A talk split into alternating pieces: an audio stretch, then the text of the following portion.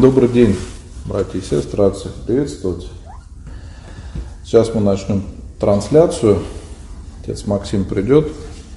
Сегодня мы поговорим с вами на тему Евхаристии, таинство Евхаристии в Древней Церкви. Я думаю, что для многих тема эта будет очень интересной, потому что это главное таинство нашей Церкви. Сегодня мы поговорим на эту тему.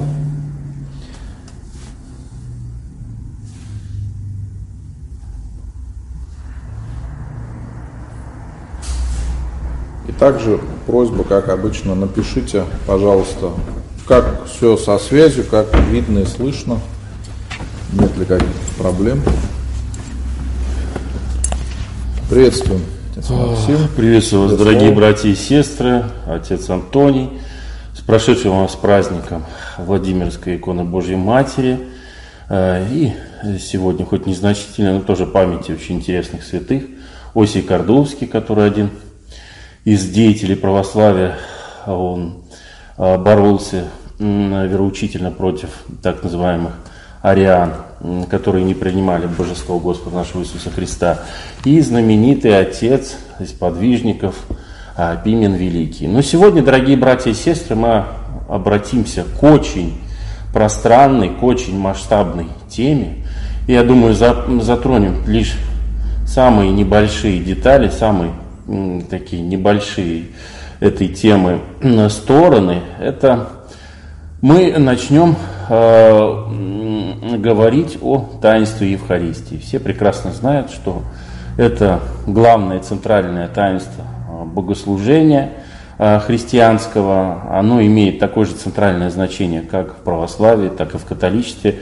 Все основные исповедания, все основные конфессии христианские, конечно, ставят центром всего богослужебного хода, всего богослужебного чина именно таинство Евхаристии. Но опять же существует такие отличия, причем иногда очень серьезные. И мы сейчас, как и в прошлой лекции, мы начали с небольшого экскурса, так и сейчас мы обратимся к такому небольшому наблюдению. Вот посмотрите, может, кто-то из вас в доковидное время посещал Западную Европу и знаете, что э, там доминируют две Два христианских исповедания – это католичество, лютеранство, протестантизм, там, лютеранство, кальвинизм, там, пресвитерианство.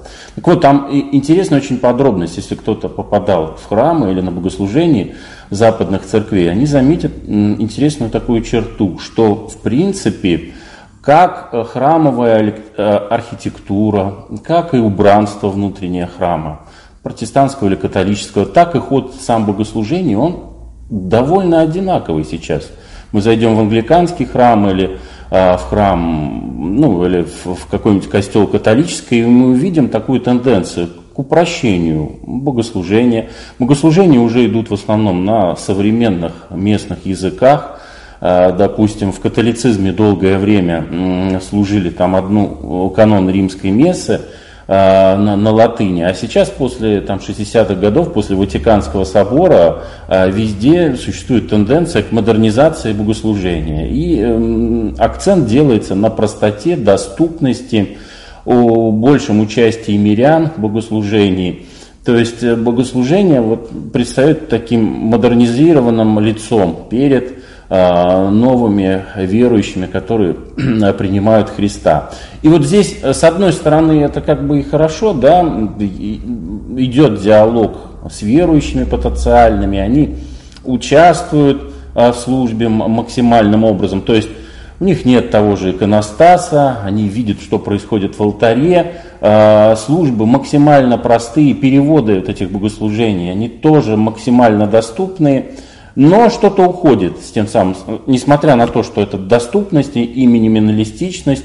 Допустим, те же католические храмы традиционно не так же украшались очень богато, интенсивно с точки зрения христианской иконографии, как и православные храмы. Но сейчас вот тенденция идет к упрощению, минимум какого-то украшательства. И вот смотрите, здесь как бы и плюс Ну, по крайней мере, для современной культуры политкорректности. А с другой стороны, какой минус? Сама традиция, она как бы уходит, потому что как, как, это же довольно странно, если протестанты не отличаются от католиков, а они были в свое время разъединены. Этот раскол был, ну, серьезным, и жертв он принес больше даже, чем старообрядческий раскол. И вот тут возникает такой момент, а где же отличие? А вот теперь мы зайдем в любой наш из традиционных храмов православных или каких-то древних восточных церквей, и увидим, насколько, если вот, допустим, западный человек зашел, там какой-нибудь паломник или просто гость, там турист в православный храм, он видел, насколько это все сугубым образом отличается. Если бы он еще поучаствовал в службе, ну просто понаблюдал, он увидит, какое универсальное, всеобъемлющее литургическое воздействие богослужения православное оказывается на э, христианина. И насколько это все от, отлично от того, что, к чему они привыкли на Западе. И понятно, потому что мы пытаемся соблюдать эти традиции. Опять же, какие-то традиции восходят там всего лишь к семнадцатому веку, девятнадцатому, а какие-то к одиннадцатому, а какие-то традиции вообще восходят к самым там первоапостольским временам. И вот в этом смысле большой плюс у православия по сравнению с другими конфессиями, они отличимы, православные, то есть видна сразу, подается вот эта православная идентификация, и в том числе через богослужение. Знаменитый богослов двадцатого века Павел Флоренский, он и говорил, что вот отличие православной службы в том, что задействованы все органы чувств. И действительно, когда вы присутствуете на литургии или на всеночном бдении, во-первых, наши глаза, орган зрения занят всегда чем? Мы следим за службой, мы обращаемся к образам Спасителя Божьей Матери и святых своими молитвами, мы слушаем пение хора церковного и богослужебные возгласы диакона и иерея, то есть воздействие на орган слуха. Постоянно во время службы происходит э, кождение, то есть воздействие на э, нюх, обоняние. Э, кроме того, э, прекрасно знают воцерковленные христиане, что какие-то определенные моменты богослужения, допустим, Ектения, когда поет «Господи помилуй», мы совершаем крестное знамение, или в момент каких-то очень важных событийных, богослужебных, центральных моментов. Мы также кланяемся, совершаем поклоны различные, там, поясные, полные. То есть это воздействие уже на, на наше осязание.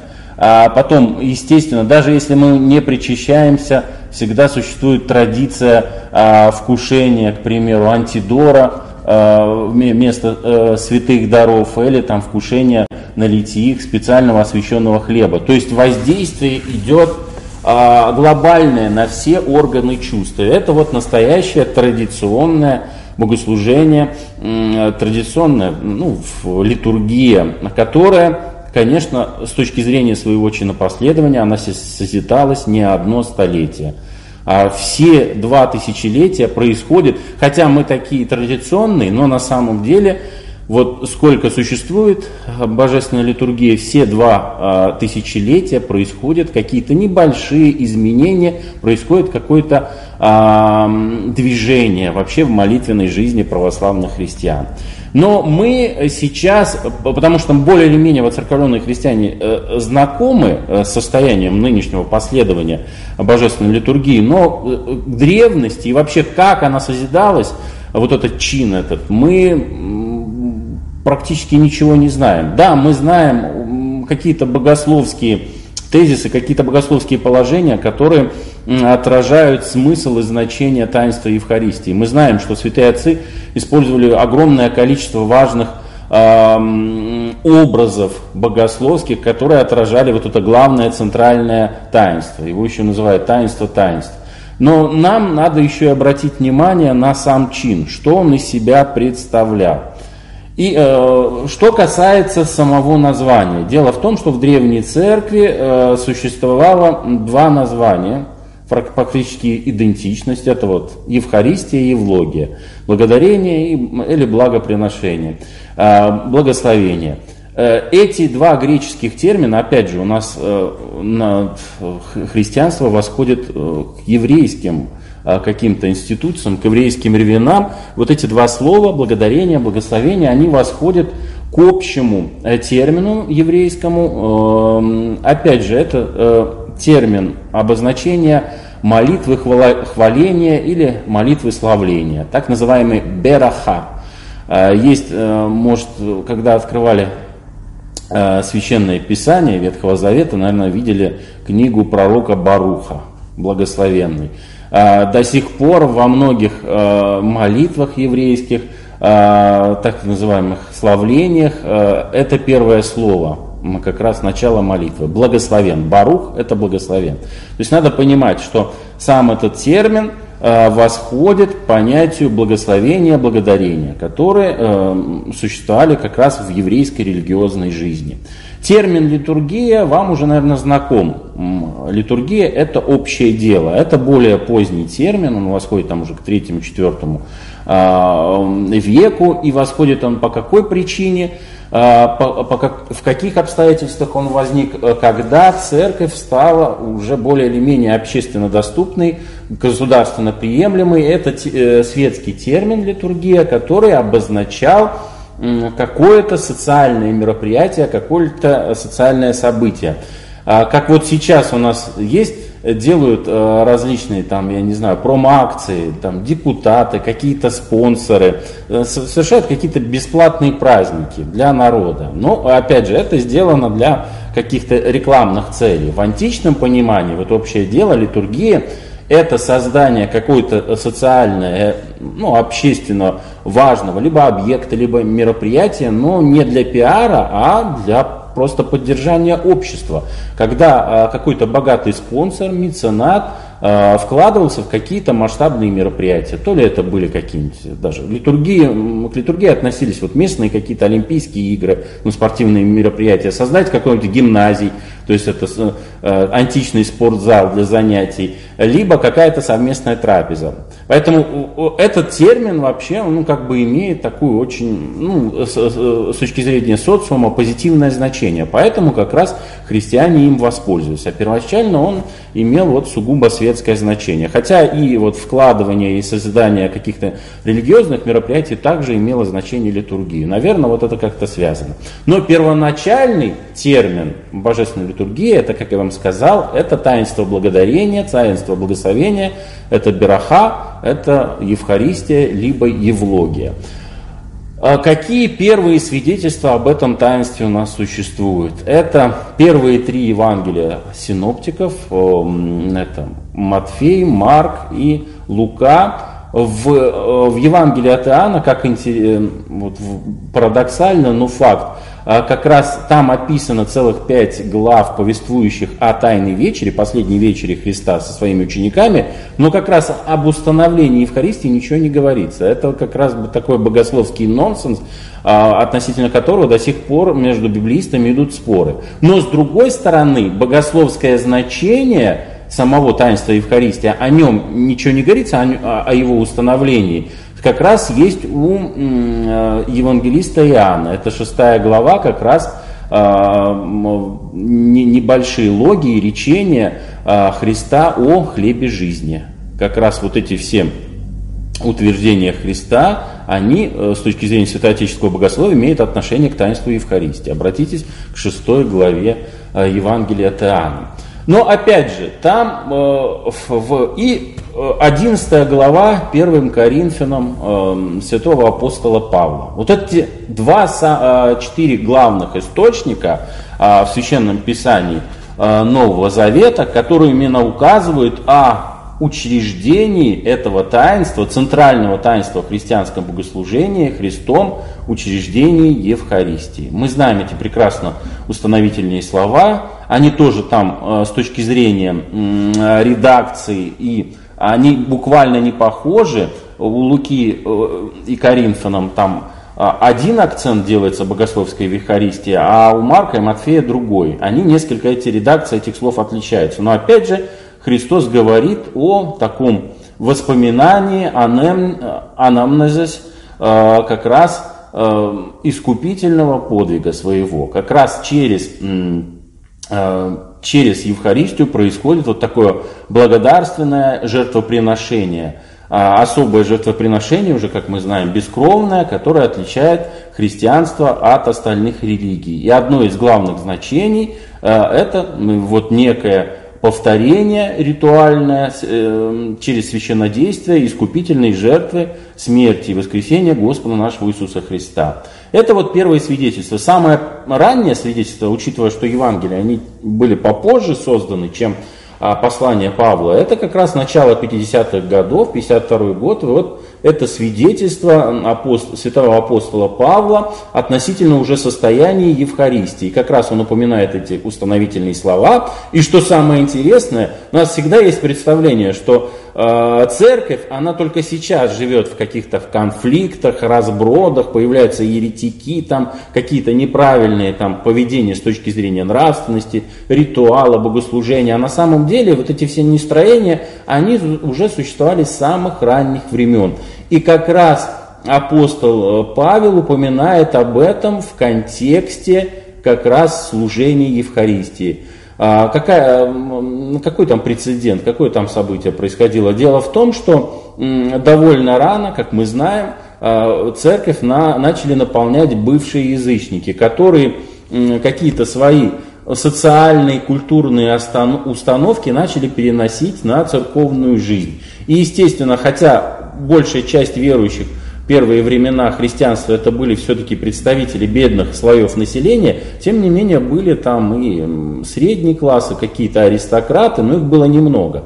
И вот как раз традиция, учитывая, что в первом веке еще храмов христианских не существовало и собирались в каких-то больших горницах, столовых, каких-то ну, крупных домов, каких-то богатых людей. И вот происходило такое абсурдная для христианства э, ситуация, когда бедных людей, которые либо позже приходили, их э, обижали как раз в таинстве, в контексте таинства Евхаристия. Потому что в те времена, первые два э, века, три, э, христианство оно совмещалось с совместной трапезой всех христиан.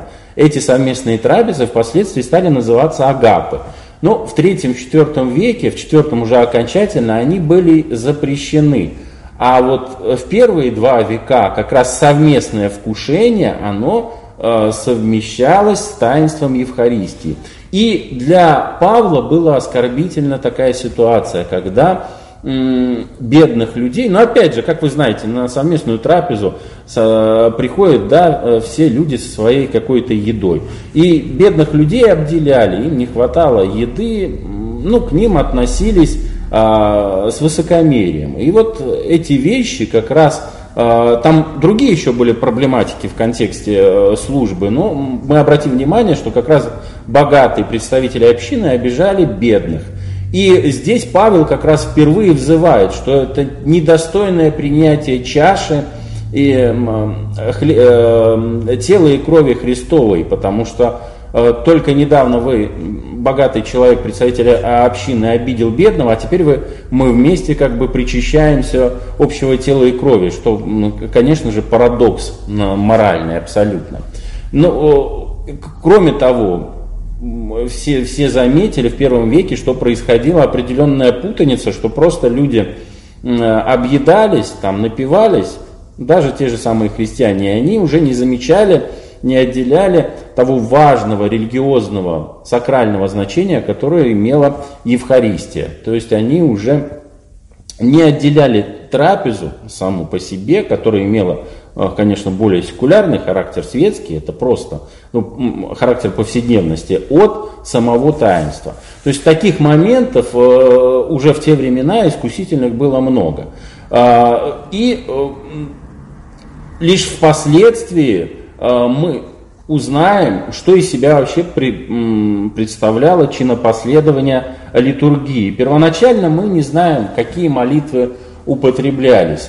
Вообще уже сейчас современными литургистами православного богослужения доказано, что на строение этих молитв повлияли как раз еврейская гимнография.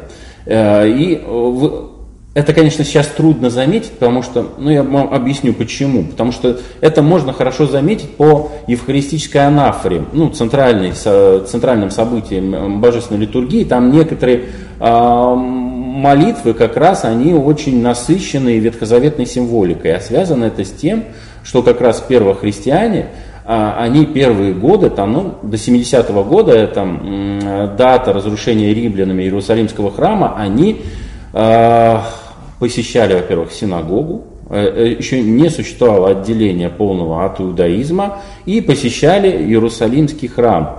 И вот богослужебные акценты, богослужебные воздействия, вот синагогальной службы храмовой, оно повоздействовало потом и на формирование христианской службы, повседневного, суточной службы и божественной литургии. Дело в том, что, к примеру, вечерние и утренние молитвы, нам знакомые, да, которые мы, мы читаем, это традиция еврейская. Каждый еврей должен был э, читать с утра и вечером, ну, опять, только мужчина, женщины ничего не должны были делать. Э, Шма Израэль и э, зачитывать специальный вот такой берохот. Э, потом во время э, жертвоприношений в Иерусалимской храме также благочестивый еврей должен молиться. Жертвоприношение он не обязан был совершать там постоянно. Там, по-моему, три раза в году необходимо было а, совершить жертву там, на определенные большие праздники. Но а, жертвы утром и днем и вечером совершались там, ну, в, в конкретное время. И вот благочестивый еврей должен был совершать молитву. А, ну, Шмоне эсре. Это таких просительная молитва, там восемнадцать прошений, они тоже повоздействовали на нас, если э, как раз э, в таком же стиле э, христианские священники молятся о различных социальных слоях, э, статусах людей, о умерших, о, о живых, э, в момент, э, сейчас это христиане знают, момент божественной литургии, когда поются «достойно есть», либо «за достойник великого праздника». В этот момент идет так называемая интерцессио, ходатайственная молитва, где священнослужитель молится о определенных вот классах различных там людей. Это особенная поминальная молитва. Вот это как раз тоже существовало у евреев, и потихонечку, опять же, через христи... призму христианского богословия оно пришло к нам. Это так называемые трапезные берохоты, вот как раз о них указывает, когда Господь благословил чашу и хлеб. Это вот как раз еврейские благословения над чашем и хлебом. Опять же, есть описание у апостола и евангелиста Луки, оно более такое торжественное, там написано даже две чаши. Опять же, это все, там очень много теологических споров, но такое описание, там показана вот как раз праздничная трапеза. И вот эти все э, благословения, берохоты за трапезой, синагогальные, э, личного благочестия, так называемые храмовые, они постепенно, вот это строение этих молитв, богословские акценты, они э, перешли и в употребление христианской церкви. Но опять же, здесь уже ставили свои богословские акценты на прославление, допустим, творения Господом, Богом Отцом, прославление искупительного подвига уже Иисусом Христом. Строение как бы было более-менее еврейское, но уже акценты христианского богословия уже существовали. Тоже очень интересно, первоначально Священное Писание на Евхари... в Евхаристии не читалось, потому что христиане до семидесятого года посещали синагогу, где как раз и читался Ветхий Завет. А вот после того, как произошел разлад, полная конфронтация между христианами и иудеями, тогда, конечно, уже синагоги иудейские невозможно было посещать, и вот это чтение из Священного Писания, первоначально в Ветхом Завете, потому что Новый Завет он очень долго-долго собирался, стали уже присовокуплять э, к, к самой Евхаристии, к самому евхаристическому канону. Это э, вот это э, такое деление, которое мы сейчас знаем как деление на литургию оглашенных и литургию верных, а на Западе это именуется литургия слова и евхаристическая литургия, оказывается, вот такое деление, оно восходит вообще к самому первому веку. Как я вам сказал, то есть ев, э, чинопоследование литургии, Евхаристии, это настолько сложный механизм, э, какие-то моменты вообще восходят к самым ранним временам, а какие-то к поздним.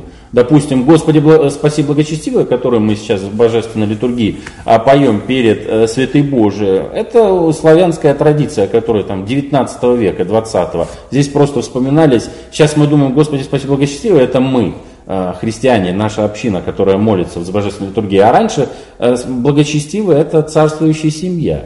Вот и все. Там еще перечислялись все, ну, император, жена императрицы и так далее. То есть, смотрите, с одной стороны в литургии есть какие-то очень поздние элементы, а какие-то очень ранние. Саму, сам аспект деления на чтение Священного Писания и евхаристической анафоры, возношение, когда происходит освящение даров. То есть это очень, очень насыщенный символический механизм чинопоследования, и очень-очень долго-долго собирался.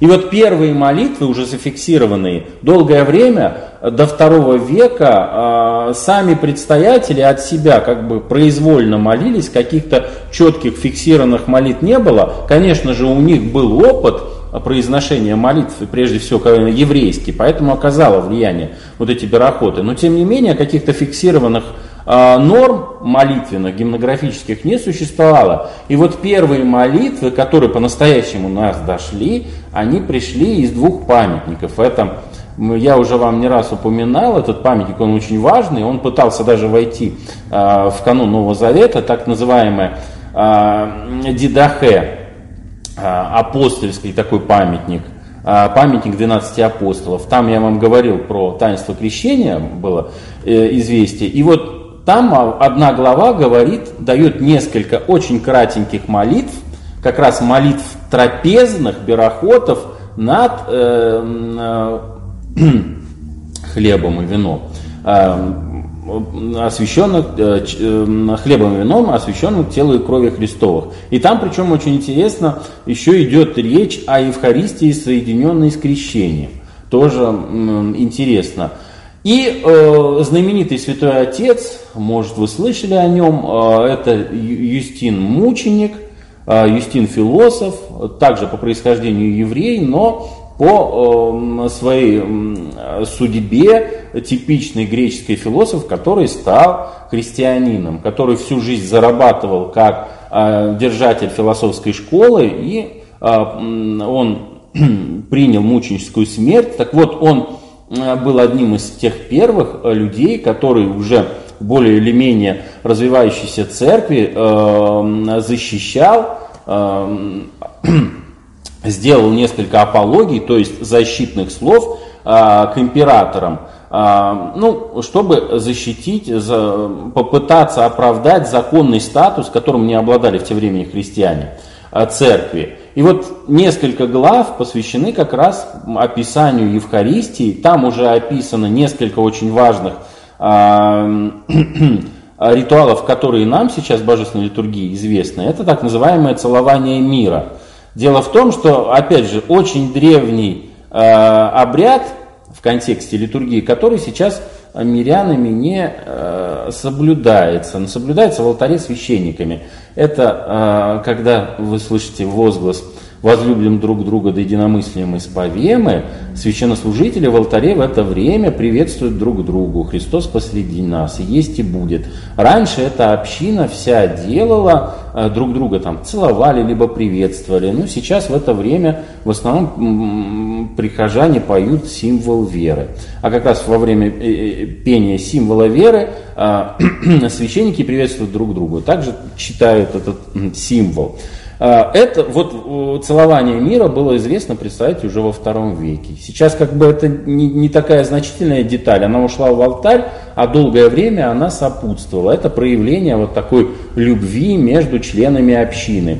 И уже Юстин говорит о том, что в контексте Евхаристии происходит чтение э, Писания, пока что Ветхого Завета, и пояснение чтения воспоминания о Господе. Это э, первое как раз упоминание о том, что э, Евангелие или, или какие-то предания, мы точно не знаем, о Христе, и послания зачитывались во время Божественной литургии, и даются уже конкретные, там достаточно такого уже объемного, там, по абзацу молитвы над э, святыми дарами. Это, это вот первое существование Евхаристии в жизни христиан. Опять же, с этого момента потихоньку приходит такое понимание, что причащаться обязан каждый христианин во время прохождения литургии.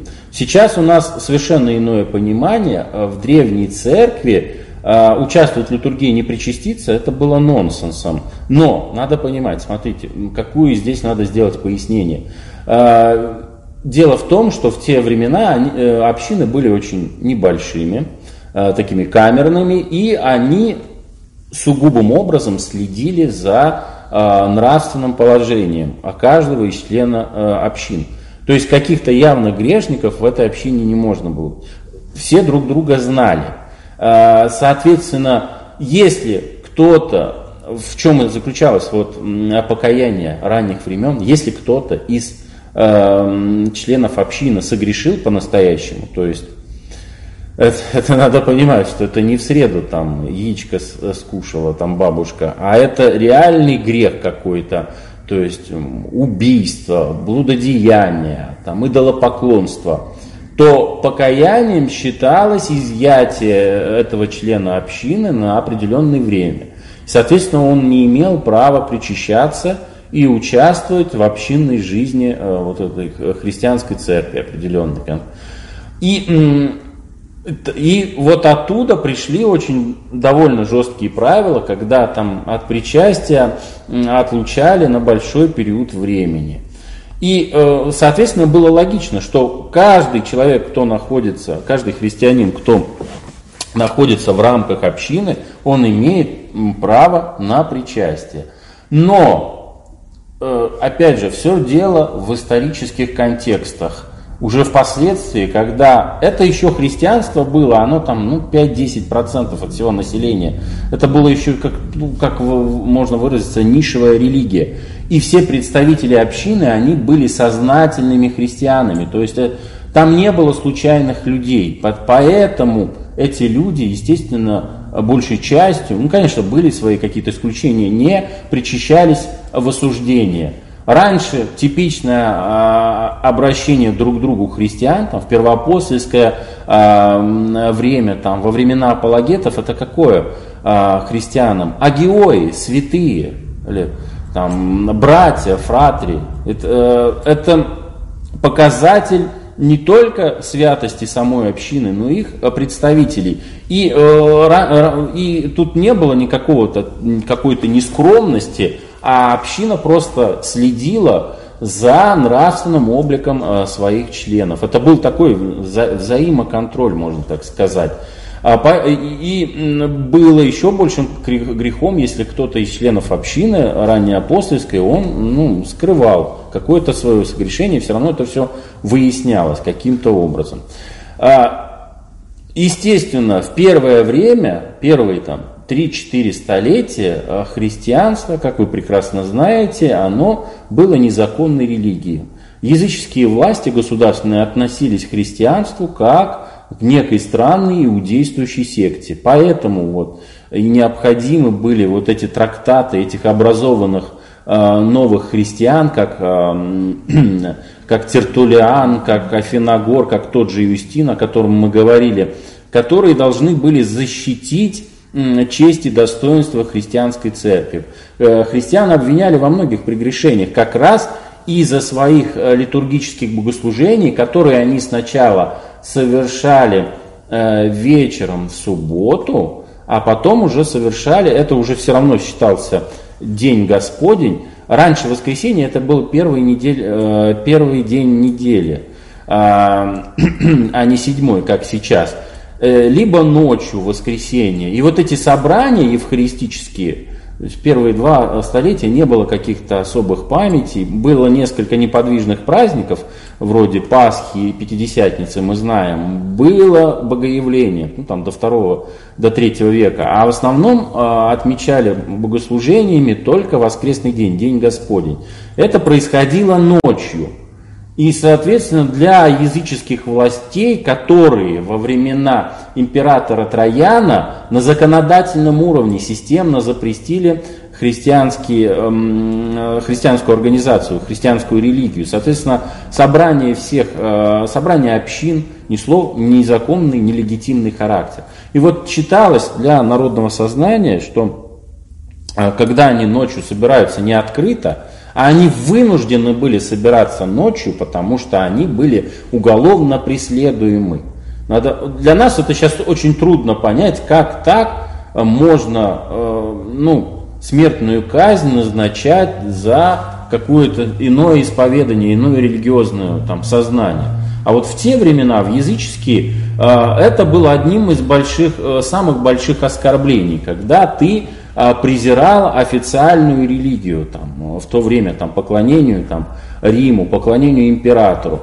И когда ты не совершал жертву, ты совершал, можно сказать, государственное преступление. И христианам было ну, первые два-три столетия очень сложно. Соответственно, это имело воздействие на сам, ну, сам контекст и сами обстоятельства совершения литургии Евхаристии. Вот они совершались ночью. И их из-за этого как раз народ обвинял, что они там ну, совершают какие-то бесчеловечные трапезы. Они же совершают это ночью, причем на кладбищах, но они были вынуждены в катакомбах, криптах собираться. Опять же, в те времена общины были небольшие, там сорок-пятьдесят человек. Это нездоровые а, соборные приходы по тысячу, по полторы тысячи там, верующих. Это такие компактные семейные общины, которые могли себе позволить, ну там где-то на, на, на месте упокоения мучеников собираться и совершать вот свои агапы, соединенные с таинством Евхаристии. И вот язычники обвиняли в так называемых фиестовых трапезах, что они занимались, вот, дескать, христиане занимались каннибализмом и так далее. То есть эти обвинения несправедливые, они ну, до получения христианами э, официального признания государственного, эти все среди народа в основном стихийно, эти все обвинения, они существовали. Поэтому всегда была необходима осторожность в проведении богослужения и, конечно, какое-то богословское оправдание. И вот эти ну, некомфортные условия для молитвы, это молитва в гонениях, они предполагали, что долгое время, практически три столетия, в христианстве отсутствовали сами по себе церковные храмы, храмовые здания.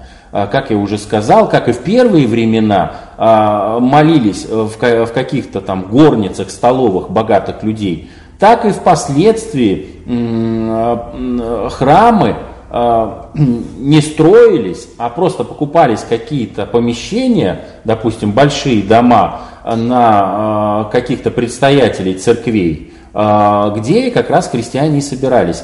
Христианство на тот момент, как юридическая организация, оно не существовало, поэтому вот необходимо было идти на такую хитрость.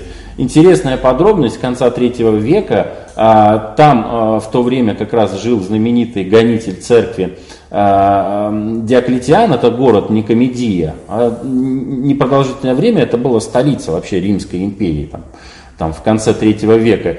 И жители языческие пожаловались там, в магистрат, что очень большой дом купили христиане.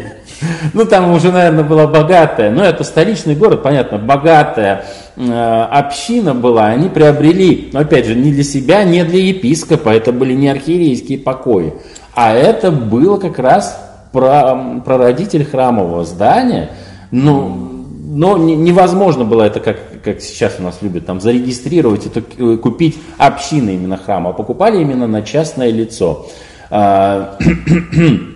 Но... Очень интересно, что э, есть археологические находки третьего века, Это в Месопотамии, такой город, опять же, всегда студенты смеются на него, поэтому я не там делаю ударение. Дура Европос, это начало третьего века, где очень интересно, христианское здание, опять же, тоже выкуплено частным порядком, одно помещение для, причем большое, но там даже сделали ремонт, разделенное, для евхаристических собраний, там где-то даже высчитали, там на пятьдесят-шестьдесят человек, а другое целый баптистерий, причем баптистерий, он украшен уже фресками, это наряду с фресками, наряду с изображениями примитивными в катакомбах, это одни из самых ранних свидетельств христианской иконографии. Причем, представляете, тут уже как, как уже богословский такой посыл, не само почему-то евхаристическое собрание окрошено, а баптистерий, причем, опять же, тематическими вещами, которые каким-то образом пытаются символически отразить смысл крещения и вступления в церковь. Это, опять же, пребывание пророка Ионы в чреве Китове, это такая вещь, как... пророк Даниил с, во рву со львами. Ну, такие очень интересные, как бы, ветхозаветные сценки. То есть, и надо понимать, что первые времена в жизни христианства, опять, это была очень скромная жизнь, опять же, в состоянии гонений, хотя уже т- стремление и тенденции к организации, более или менее, они уже существовали. Например, опять же, археологическая находка в, в городе такой Цирта, там очень много дорогих предметов, как раз из священного, культовых предметов. И много как раз из драгметаллов было найдено, лампадок и как раз священных сосудов. Это важно. То есть уже даже еще до момента официальной христианизации государства римского уже существовали определенные а, тенденции, чтобы как-то облагородить это богослужение, а, ну, ну, привнести каких-то, ну, таких декоративных а, элементов в службу и а, церковных зданий.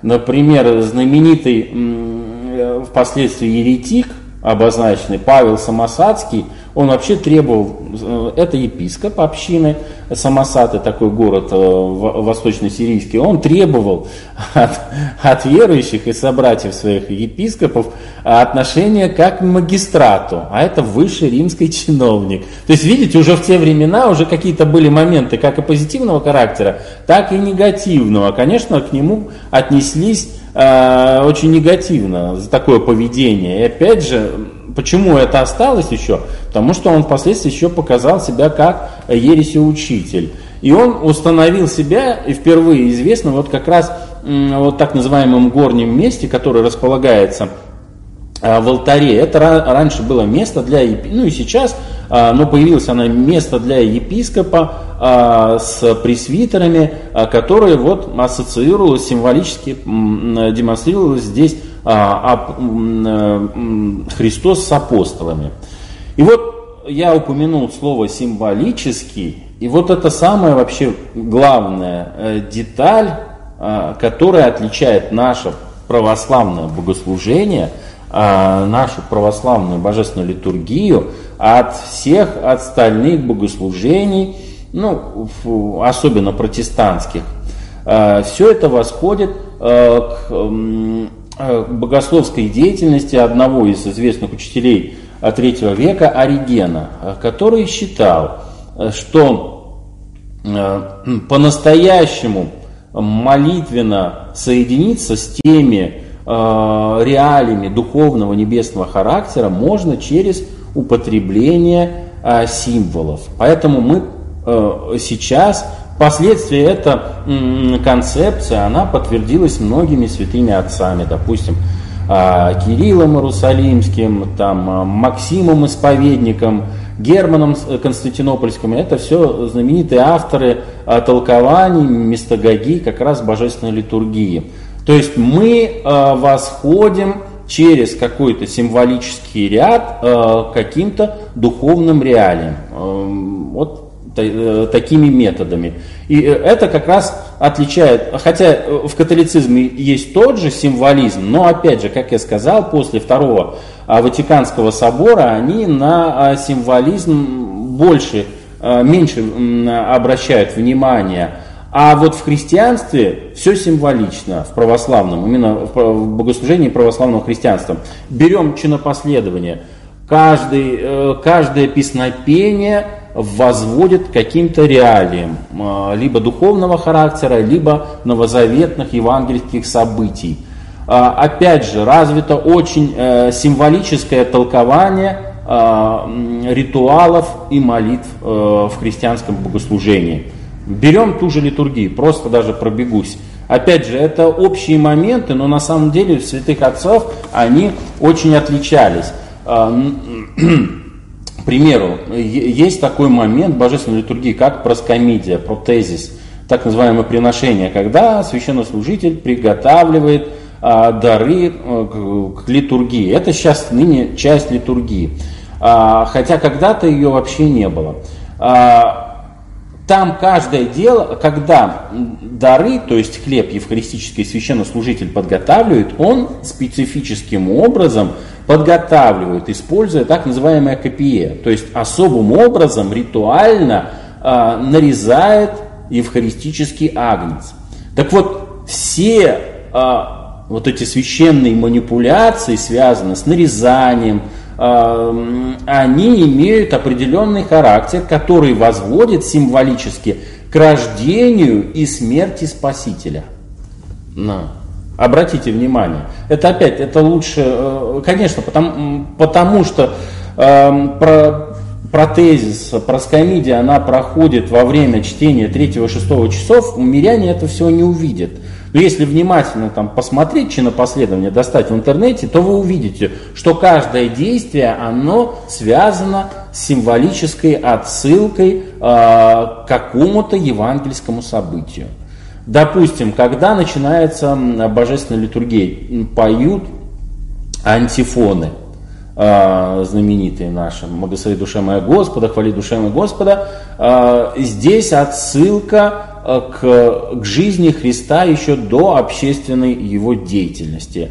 Сам малый вход, когда священник переходит, выходит с Евангелием, это начало общественного служения. Или, допустим, великий вход, это уже символ погребения.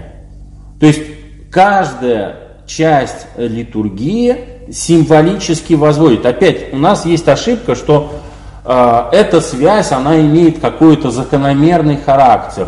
То есть вот эта деталь обозначает только, символически обозначает только вот это событие. Нет, э, в святоотеческом богословии существует э, многообразие значений. Тут специальной такой привязки нет, есть какие-то общие моменты, но э, специ, специфическое единственное значение привязки такой не существует. Почему? Дело в том, что первоначально э, литургия, она рассматривалась несколько э, с других смысловых значений. Литургия рассматривалась как э, ну сейчас вот как небесная жертва. Литургия — это есть рай на земле. Помните, когда э, славяне выбирали э, религию, да, и когда славянское посольство, на, наши э, русские, э, отправились э, в, Константин, в Константинополь на службу, вероятно, это была Великая Церковь, Айя София, и как они восторгались, э, увидев то, что происходит, вот этой э, ритуальной, торжественной, восторженной жизни византийских христиан. И что они сказали, как они описали свои эмоции князю Владимиру? Они сказали, это рай на земле, такой чудесной службы мы не видели ни у мусульман, ни у католиков. Так вот, это понимание, это не просто эмоциональное высказывание каких-то бывших диких варваров, которые стали христианами, а это на самом деле целое богословское положение, которое первоначально было сформулировано Германом Константинопольским, это в восьмом веке, где говорится, что божественная литургия, вообще служба, это рай, это небеса на земле, где Господь служит и руководит христианами. Церковь есть рай на земле. Это очень важный образ. И э, использовалась, соответственно, э, долгое время символика э, вот некой связи земной и небесной литургии. Отсюда вот такие, например, вам самое знаменитое, наверное, песнопение «Иже херувимы», да? Что там от, э, отражено? Мы-то не знаем, мы только знаем «Иже херувимы», да? Из этого, из гайдаевских э, комедий. А на самом деле там перевод очень простой, что это торжественное литургическое шествие Спасителя, Господа, которого несут на копьях, это знак э, древний, на, ношение там, на копьях, на э, копья, щит, это так э, солдаты несут своего руководителя, князя, там, царя и так далее. Так вот, это торжественное шествие, которое предваляется вот как раз херувимами, а архангелами. И это вот знак объединения, соединения э, некой небесной литургии с земной литургией. То есть первоначально символика, она вся возводила к небесам. Об этом и говорит Апокалипсис Иоанна. А вот впоследствии, особенно вот если вы хотите вот этот, познакомиться с этим древним символизмом, где э, земное служение совмещается с небесным, это как раз так называемое тайное водство, мистагогия преподобного Максима Исповедника. Там все очень замечательно, и риторически, и богословски красиво отражено. А вот уже Герман Константинопольский чуть позже, он совместил вот этот символизм небесных высот с символизмом евангельских событий. Поэтому наша литургия нам и очень трудно понять, потому что, кроме того, что многие ритуалы нам непонятны, потому что они восходят к самым древним временам, так они символически обозначают как раз два уровня значений. Это вот небесная литургия и параллелизм с евангельскими событиями. Когда мы приготавливаем к божественной литургии хлеб, когда это делает священнослужитель, евхаристический агнец, мы вспоминаем рождение Спасителя. А когда уже перед самым причастием священнослужителей и мирян мы одну из частиц опускаем в вино, это знак воскресения. Понимаете, здесь интересные очень параллели идут. Вот этим символизмом как раз православное богослужение отличается от всех остальных христианских служб. То есть у нас всегда даются еще, еще дополнительные, дополнительные значения. В католицизме такой символизм тоже был, но он несколько обрублен был, у них все-таки другая традиция. И там э, мирянам всегда советовали, предписывалось думать о страстях и смерти Господних. То есть сама э, литургия, она, как и в православном, там, в католическом значении, это некая искупительная жертва, воспоминание э, об искупительной жертве Христа. И вот здесь, который происходит как бы в реальном времени. И вот здесь э, католическим верующим предписывалось как раз думать о последних временах э, жизни Спасителя, как раз о страстях и э, смерти Спасителя. У нас э, более, больший масштаб покрыт э, вот, символами, которые включают, в принципе, с, э, собственно, от э, воплощения до вознесения Спасителя. Э, Вот такая тема. Это что касается символизма. Поэтому очень трудно иным верующим понять православное богослужение.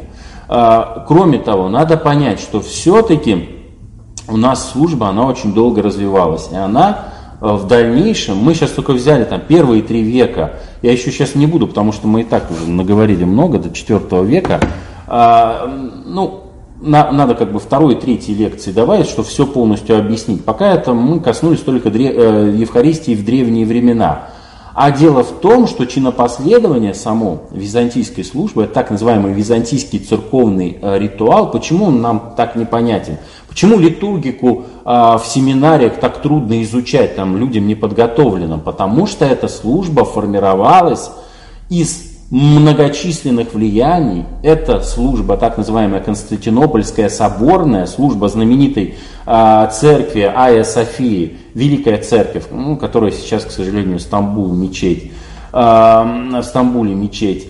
Э, и э, это, это влияние соборное, мирское, и э, влияние так называемых палестинских э, монахов. Мы знаем, что у нас устав, так называемый, от обители Савы Освященного, но на самом деле этот устав прошел огромное количество редакций, огромное количество изменений, трактовок, добавления различных гимнографических творений и прочее, прочее. То есть сама наша служба, она очень сложна, потому что она создавалась веками, столетиями. Собственно, сама вот божественная литургия, она в нынешнем состоянии, она сформировалась, представляете, в четырнадцатом веке. То есть она так постепенно, постепенно развивалась. Поэтому мы, когда приходим в католический собор, мы совершенно не понимаем, что у них за литургия происходит, а что у нас. Потому что у, у них отсутствует, допустим, малый вход и великий вход. У них не такое количество ектиней. Потому что, хотя у них ектиния тоже существует, а у нас их просто там десяток. Потому что у нас, собственно говоря, литургия получила огромное влияние как раз монастырского служения и долго-долго формировалась. Мы уже, славяне, получили практически все готовое. Хотя и сейчас изменения происходят, но это предмет отдельной темы. Вот. Наверное, на сегодня будем заканчивать. Да, да, потому что это очень пространная тема. Мои дорогие, я вижу по комментариям, многие пишут, что тема интересная и понравилась, как отец Максим рассказывал. Я думаю, что вопрос Евхаристии и литургии – это вопросы, наверное, самые важные для всех нас, чтобы понимать, что происходит, понимать значение этого богослужения и таинства. И вот вижу уже, многие пишут, где больше узнать о символике, о символизме во время богослужения. Я думаю, постепенно мы будем ну, с вами еще об этом общаться. Вот. Но сегодня я просто не хочу а. уже останавливаться на вопросах, потому что вопросов как таковых нету. Вот. Вижу благодарности, еще, еще так скажем, вот на, на будущее уже спрашивают люди, о чем хотели бы услышать. Я думаю, что мы постепенно можем еще сделать одну или, может быть, даже несколько лекций. Да, ну давайте про символизм я скажу, интересно, где можно почитать. Это, опять же, символизмом, акцент на символизме часто злоупотребляют законы Божьи. Но они делают, опять, без отсылки к каким-то святым отцам. На самом деле, я говорю, там вариаций, что чему соответствует огромное количество. А у нас, как мы вот привыкли, если мы читаем там Серафима Солободского, у нас вот только один ответ. А на самом деле, я уже как говорил, символически толковать начали там с третьего-четвёртого века. Самый первый, кто вот символически толковал, это Федор Мапсуистийский. Ну, его творения нам сейчас недоступны. А вот Мистагогия Максима Исповедника, она сейчас есть в интернете и в публикациях. А, опять же, Герман Константинопольский. Но самое главное толкование, это довольно позднего характера, это вот два автора, которые жили примерно в одном веке, веке и эти все вещи нам доступны. Опять же, не в очень, конечно, правильном переводе, таком поверхностном, но это, обратите внимание, это два святых отца, Николай Кавасила и Симеон Солунский. Вот здесь уже византийский символизм в творениях этих отцов, он достиг тут максимума. То есть любая деталь, лю, любая, любой ритуал, они объяснены с точки зрения символического перевода в какие-то там либо новозаветные события, либо неместные реалии. Запомните, Николай Кавасила и Симеон Солунский. Это отцы четырнадцатого-пятнадцатого века. Мои дорогие, ну, на этом предлагаю заканчивать сегодняшнюю лекцию. Вот. Честно скажу, я уже подустал сегодня с утра в храме. Вот. И могу сказать, что уговорил отца Максима сделать Инстаграм. Вот. Он там находит какие-то интересные вещи. Не то, что можно увидеть у большинства там батюшек, которые трудится в интернете, отец Максим находит как раз что-то такое, что найти сложно многим. Поэтому предлагаю подписаться на его инстаграм. Кто-то захочет, если вопросы какие-то написать. Вопросы сможете. Отправляйте. Но эта так. тема очень сложная. Она много... Или вопросы, или предложить какую-то тему. Вот. А отец Максим в комментариях ответит. Вот, может быть, кому-то нужен будет такой формат общения. Ну и надеюсь, что мы будем по четвергам пока встречаться, потому что удобнее для нас. Этот день немножко свободней, чем в воскресенье, как было раньше. Ну и можете предлагать еще какие-то свои темы, вопросы. Может быть, если будут какие-то очень интересные, мы, мы сможем отдельно на них остановиться. Ну, на этом, да, Максим, поблагодарю тебя.